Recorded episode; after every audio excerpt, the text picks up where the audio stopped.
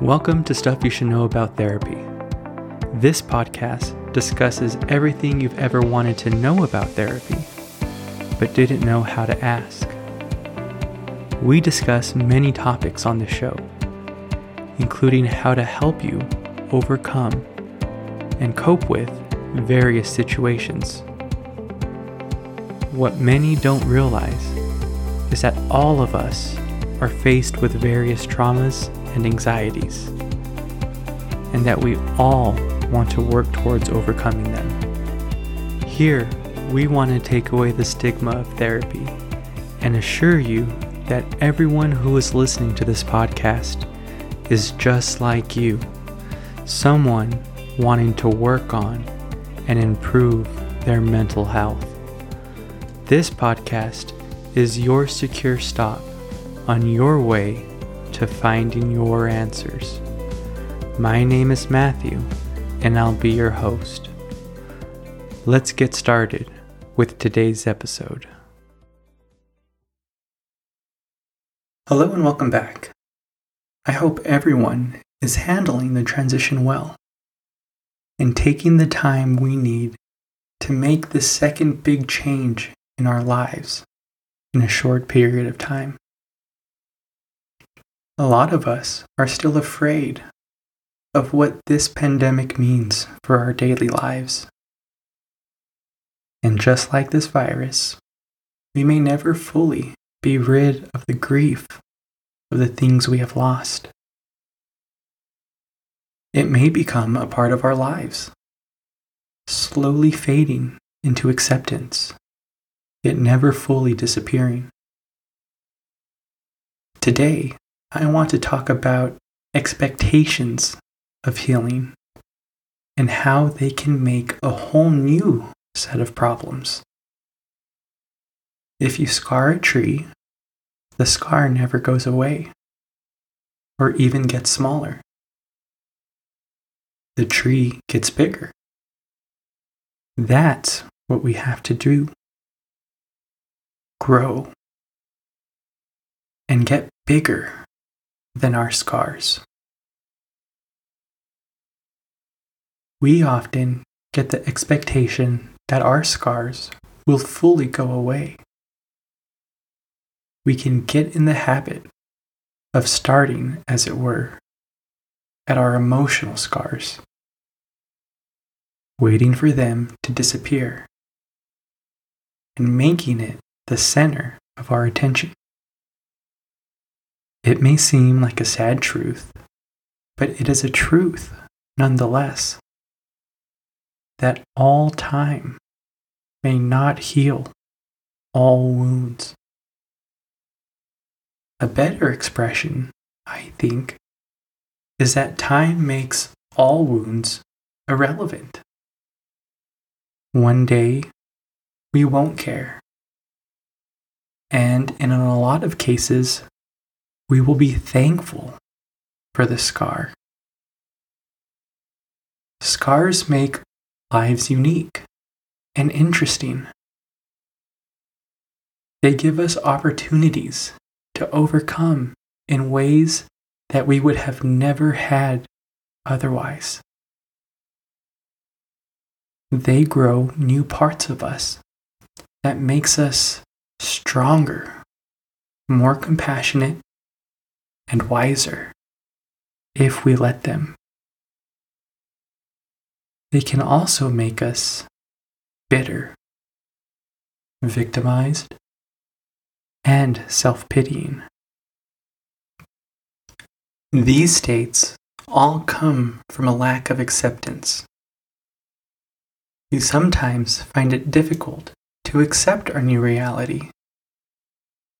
The truth is that reality is constantly changing if we look closely enough, and that all the things we are feeling are not always constant in life, but rather always changing and dying. I've heard that meditation is practice for death and as someone who constantly meditates This got me thinking. Meditation can be a practice for the death that is always happening around us. Think about this. For the adults listening, do you remember being, say, 12 years old?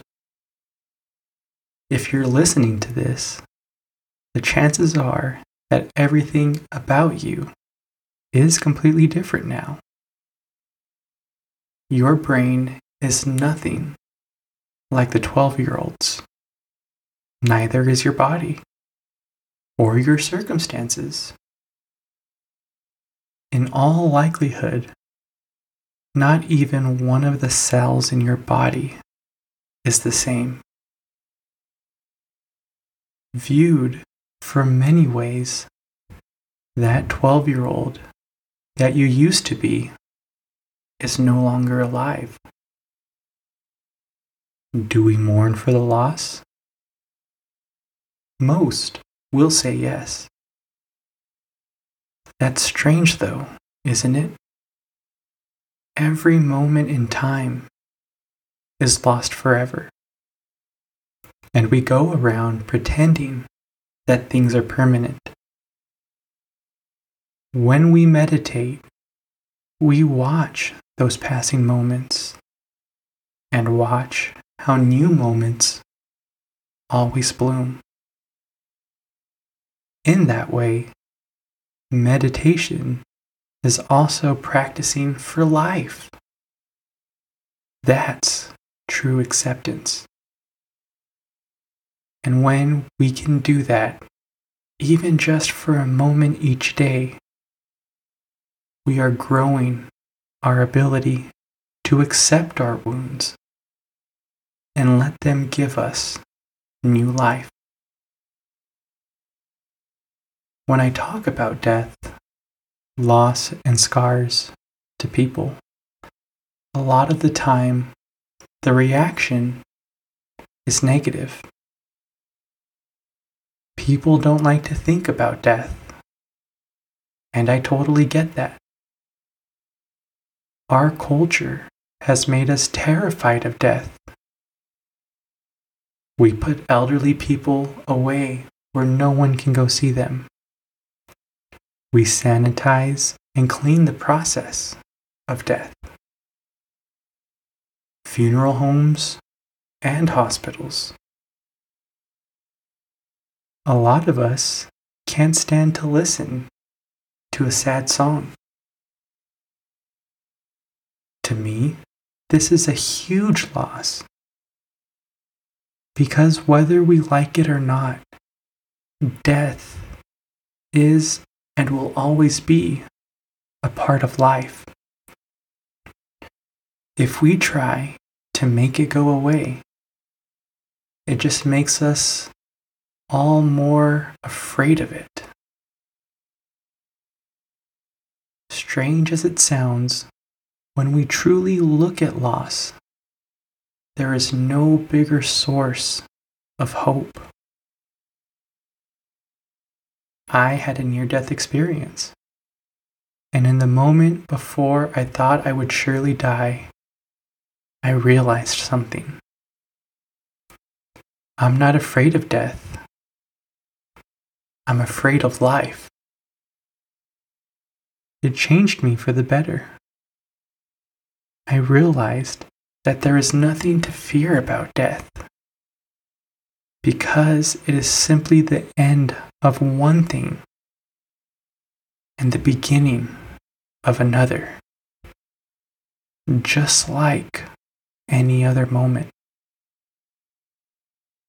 That made me much more excited about life.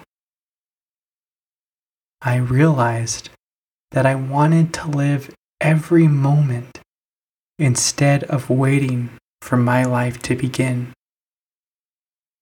I finally had hope. It is difficult to explain, but I just hope that I can offer this. Living in fear of death truly is a waste of life. Easier said than done. Yes, I know that. I still am afraid of bad things happening and the loss of people I love. That never really goes away. And that's okay. Deep down, I know that it'll all be okay. The best thing about life is connecting with others and sharing our fears and realizing that we are not alone. We are all terrified that we are not good enough, that we will die before we are enough, or that we are missing out on something better. In our culture of sharing only the best parts of our lives, we forget that everyone is afraid. The best way to find support for our fears is to be honest about them. We are always surprised with how many people thank us for being the ones who finally talk about it. Yeah, this whole experience of life is scary. But we are all in it together. Thank you so much for your attention. And please reach out to someone you love. So, how do we make meaning out of grief and loss? The answer to that is simple. It's up to you.